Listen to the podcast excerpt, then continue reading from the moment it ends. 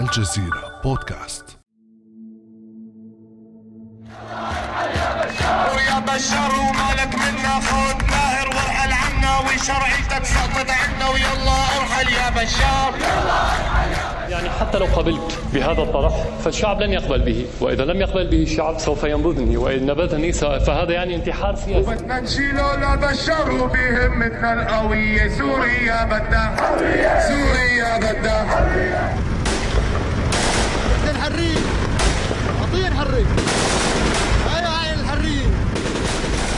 أنا إنسان ماني حيوان. أنا إنسان ماني حيوان. والعالم كله مثلي.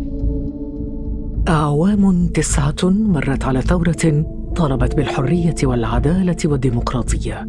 قوبلت بعنف عسكري غير مسبوق. خلف مدنا محروقة وموجات نزوح كبيرة. واجهة عسكرية مستمرة إلى الآن.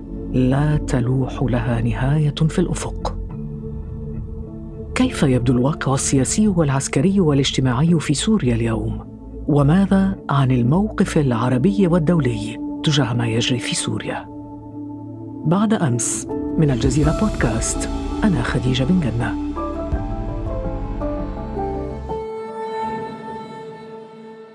نرحب بضيفنا في هذه الحلقة الدكتور محمد حسام حافظ المحامي والأكاديمي السوري. أهلا وسهلا بك دكتور. أهلا وسهلا سيدة خديجة. لو تحدثنا بداية عن إرهاصات الثورة وبداية الأحداث في هذه الثورة السورية والظروف التي هيأت لانتفاضة الشعب السوري قبل تسع سنوات حقيقة بدأ الصراع في سوريا في انتفاضة شاملة، بانتفاضة شاملة سميت انتفاضة الكرامة لأنها كانت مرتبطة بالوضع الحقوقي في سوريا. أتت على شكل مظاهرات عارمة رفعت شعارات الحرية والكرامة والعدالة، كانت امتداد إلى حد كبير لتحركات وثورات الربيع العربي خلال العقد الأخير. ولكن الأساس يجب أن نتذكر دائما بأن السوريون أصلا كانوا على حافة الانفجار، الضغط الأمني كان كبيرا، قمع الحريات، زاد الحياة صعوبة في سوريا، الحياة إلى حد كبير كانت صعبة بسبب فشل الاقتصادي للحكومات السورية المتعاقبة، النظام لم يستطع أن يدير البلد اقتصاديا وسياسيا بالشكل المطلوب. إذا ما أضفنا أيضا ازدياد الفقر نتيجة الجفاف ونزوح أعداد كبيرة من السوريين إلى المدن وإلى ضواحي المدن. وأيضا ظهرت طبقة كبيرة من المستفيدين من فساد النظام، كان ذلك ظاهرة واضحة قبيل الثورة السورية. كان لديهم نمط حياة باذخ يشي بفساد كبير، هذه المشاهد أدت إلى خروج الناس في مظاهرات عارمة. طبعا أتت إرهاصاتها ببعض المظاهرات والاعتصامات في قلب دمشق في الحريقة مظاهرة عفوية شهيرة وفي تجمعات أمام الجامع الأموي في دمشق. وأيضا الشرارة التي أشعلتها كان اعتقال وتعذيب عدد من أطفال درعا كعقوبة على تجرؤهم آنذاك على انتقاد النظام وكتابتهم لشعارات سياسية مناهضة للسلطة. ومن ثم امتدت المظاهرات إلى عموم المناطق السورية. بدأ النظام بمواجهتها كما تفضلتم في المقدمة بالرصاص وبالعقوبات الجماعية بالتجويع بالحصار وأيضا بإجراءات قمعية غير مسبوقة. كيف بدأت تتبلور قيادة للثورة وصولا إلى حمل السلاح؟ في الحقيقة يعني لم يكن هناك قيادة للانتفاضة السورية في بدايتها. هذا مهم لأنه يبعد أي احتمال نظريات المؤامرة التي استعملها النظام وما يزال. أنتجت الانتفاضة مجموعة من شبكات التواصل وسميت تنسيقيات في ذلك الوقت. التنسيقيات كانت تدعو وتهدف إلى تنسيق التظاهر في الزمان والمكان وتنشيط الشعارات السياسية. ولكن فيما بعد المعارضة السياسية أنتجت هياكل ومنظمات تطورت مع الوقت. بدأت بهيئة تنسيق ومن ثم كان التجمع الأول الهام هو المجلس الوطني. ومن ثم تطور اللاحق كان هو تشكيل الائتلاف الوطني السوري في الدوحة. ولكن هذه الهيئات التي تمثل المعارضة لم تكن على قلب رجل واحد. إلى حد كبير هذه المنظمات كانت ذات توجه موحد يعني الفكرة الأساسية بالانتقال السياسي وإسقاط النظام سياسيا كانت موجودة لدى الجميع. لكن فيما بعد مع حمل السلاح ظهرت بعض الفوارق بين المجموعات. لكن يعني يهمني أن أقول بأن حمل السلاح في سوريا ليس هو الأساس، كان ظاهرة نتيجة ردة فعل على أمرين اثنين أو نتيجة تطورين اثنين. الأول كان نتيجة تحول الجيش السوري نفسه والقوى الطائفية والميليشيات المتعاونة معه إلى ميليشيات دخلت المدن والأحياء المدينية والقرى، قامت بعمليات قتل واعتقالات واسعة، ارتكبت مجازر كثيرة مما أدى إلى حمل السلاح من جانب عدد كبير من السوريين المدنيين العاديين. هذا جانب، الجانب الآخر كان انشقاقات داخل الجيش، انشقاق العسكريين وجدوا أنفسهم ما بين يعني مطرقة النظام أوامر النظام بقتل الشعب تحت طائلة إصدار قتل مباشر ضدهم أو إعدامهم وما بين سندان شعورهم الوطني بأن هؤلاء أهلهم الذين انتفضوا ضد نظام ظالم نظام ميليشياوي طائفي.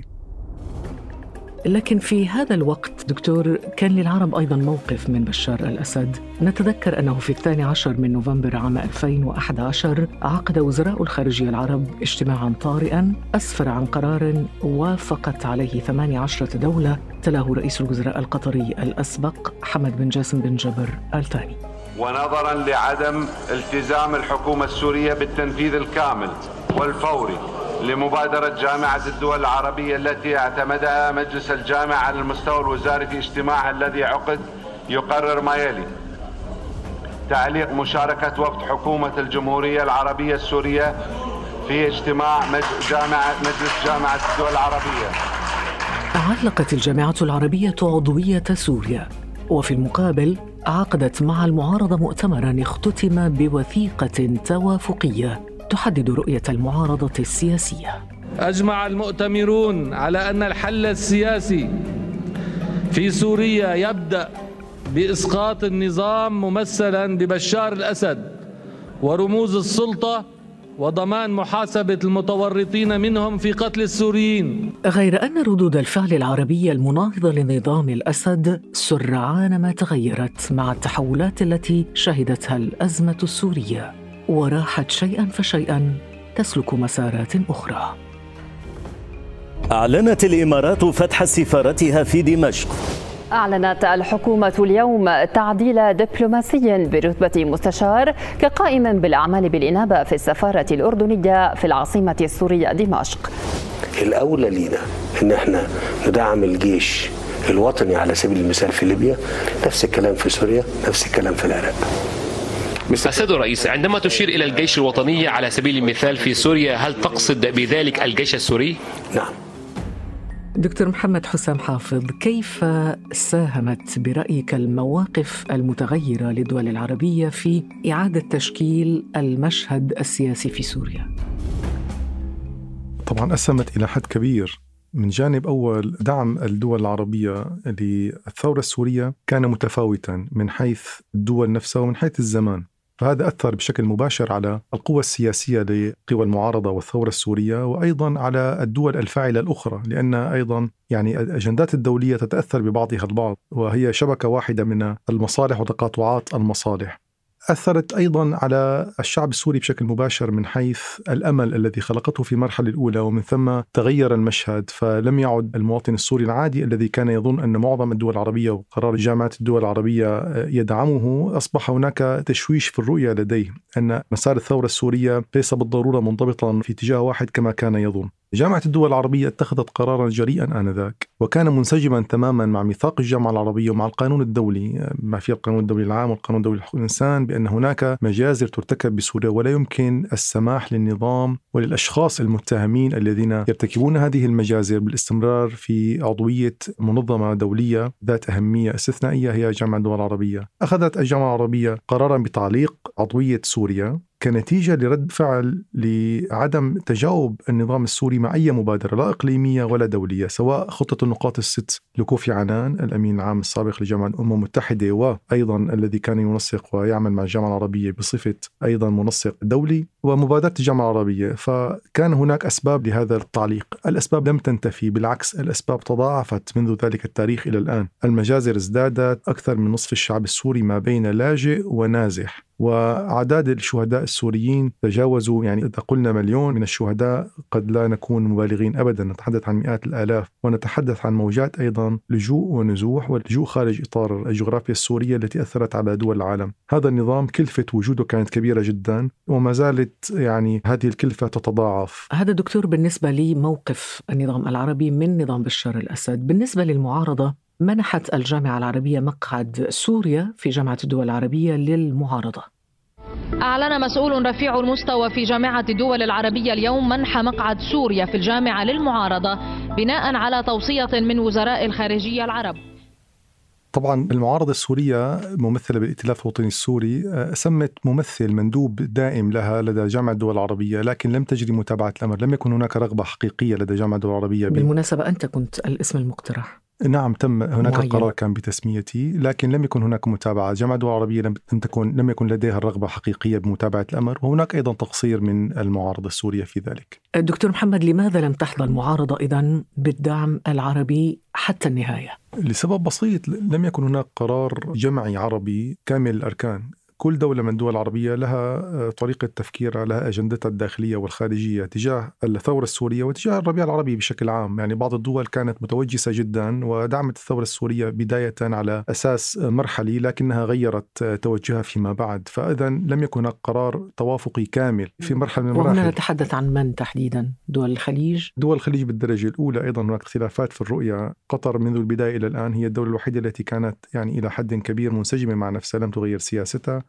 السعودية والإمارات السعودية. والإمارات كان هناك دائما توجس يعني ما بين مد وجزر طبعا آه، أيضا هناك دول أخرى مثل الجزائر العراق التي دعمت النظام الجزائر السوري. بقيت مع النظام. نعم إلى حد كبير الجزائر العراق. والعراق أيضا ولبنان يعني الرسمي تونس. في كثير من المفاصل. تونس تغير موقفها كانت موقفها داعم جدا وعقدت أحد مؤتمرات المجلس الوطني إبان رئاسة الرئيس المنصف المرزوقي في تونس. هنا ربما دكتور محمد نتذكر المقطع الشهير للأمين العام لجامعة الدول العربية أحمد أبو الغيط في الأمم المتحدة العام الماضي. لحظة مرور وزير الخارجية السوري وليد المعلم والوفد المرافق له وإصرار أبو الغيط على إلقاء التحية عليهم. مساء الخير. إزيك يعني مش معقول. والله أنا بفرح جدا لما بشوفكم باين باين. دكتور كيف تفسر هذا الموقف العربي المضطرب جدا منذ بداية الثورة السورية والمتقلب كثيرا؟ نعم الموقف متقلب تبعا لتقلبات الأحداث السياسية وأجندات الدول نفسها الأحداث السياسية الداخلية فيها سواء كانت حسابات مصالح أو حسابات داخلية ضيقة لكن بشكل عام تحولت كثير من الدول العربية وجامعة الدول العربية من داعم أساسي للثورة السورية بشكل إيجابي مصلحة الذين يقفون مع نظام بشار الأسد شو مصلحتهم؟ يعني الخوف من نجاح الثورة السورية والانتقال الديمقراطي هذا جانب، الجانب الآخر البعض يتوهم أن الثورة السورية هي ثورة مؤسلمة أو تأسلمت أو ما شابه وأن هناك عدد كبير من الراديكاليين أو ما شابه في عداد المعارضة السورية. هذا جانب طبعا يعني غير صحيح إطلاقا لكن هناك بعض التصورات الخاطئة. هذا يتبع أيضا حساباتهم الداخلية. ففي حال نجاح الثورة السورية في مرحلة من المراحل ووصول يعني انتقال ديمقراطي كامل هذا يؤذي بعض الأنظمة؟ ألا يؤذيها بقاء نظام مرتبط عضويا مع دولة يعادونها مثلا بالنسبة لدول الخليج. تماما. يعني التي تعادي إيران.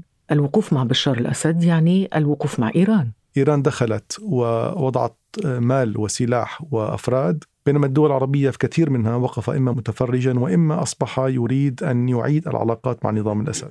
دكتور دعنا نشير ونحن نستشرف مستقبل سوريا إلى الدعم الخارجي المقدم للأطراف السورية سواء النظام أو المعارضة. لا سيما الدولة الأكثر حضورا اليوم في المشهد السوري وهي الداعم الأكبر للنظام السوري. نتحدث طبعا عن روسيا.